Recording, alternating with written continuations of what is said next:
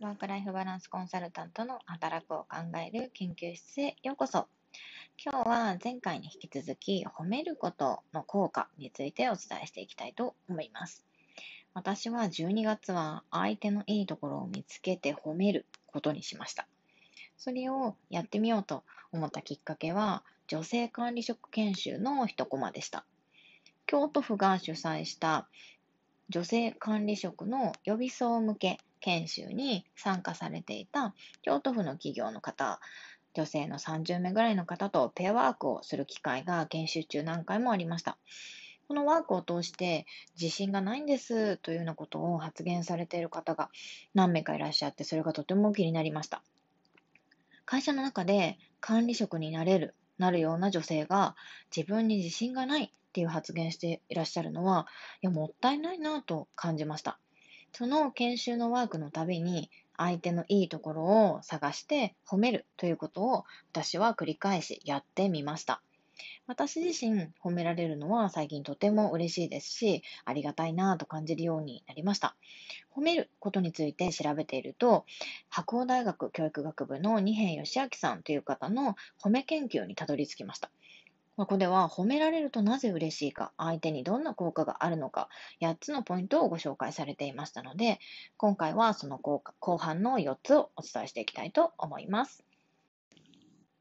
褒められることの効果について、前回の配信では、1つ目、フィードバック機能、2つ目、強化機能、3つ目、モチベーション、調整機能、4つ目、感情調整機能があるとお伝えをしました。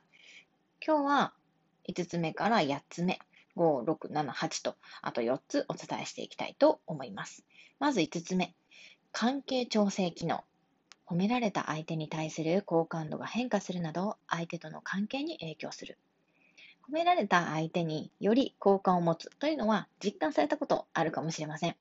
自分の仕事ぶりをしっかり見てくれていて、褒めてくれているのだとしたら、上司への好感は上がりますよね。ただし、外見を褒めるというのは例外だと思います。外見を褒めることで、好感は上がらないと思っておいた方が良いと思います。そして6つ目、自尊心形成機能。長期にわたって自分への関心が感じられることで、自分を大事にしようとする自尊心が形成される。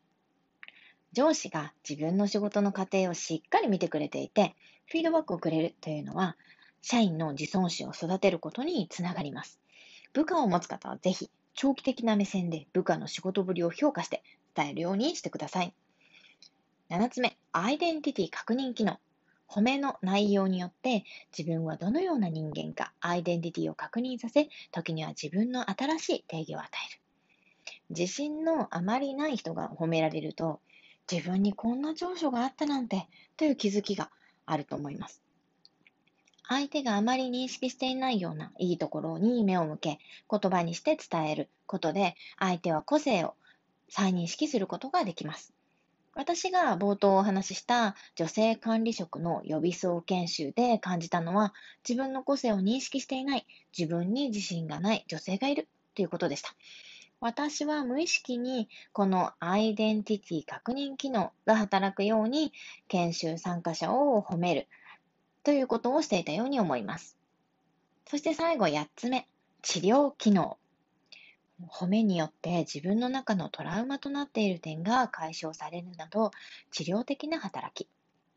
私は以前、激務の仕事をしていた本当に辛かった時に、ストレングスファインダーを受けました。ストレングスファインダーは有名なのでご存知の方多いかと思うんですが、質問に答えていくと、自分の持っている資質のキーワードがランキングになって診断結果が出るというものです。以前受けた時の結果は、私、回復思考が上位で、新しいものを生み出すことに価値があるっていうような社税の会社に以前いたこともあって、その結果、回復思考が上位という結果が大嫌いでした。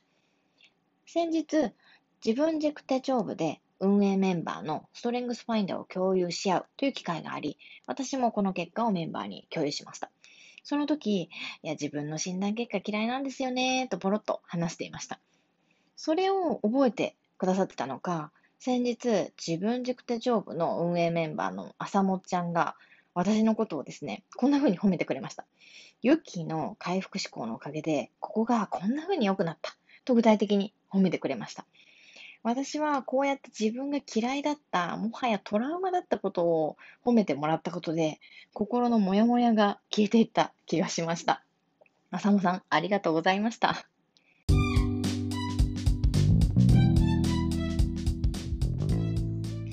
まとめです。褒めることには様々なすごい効果があります。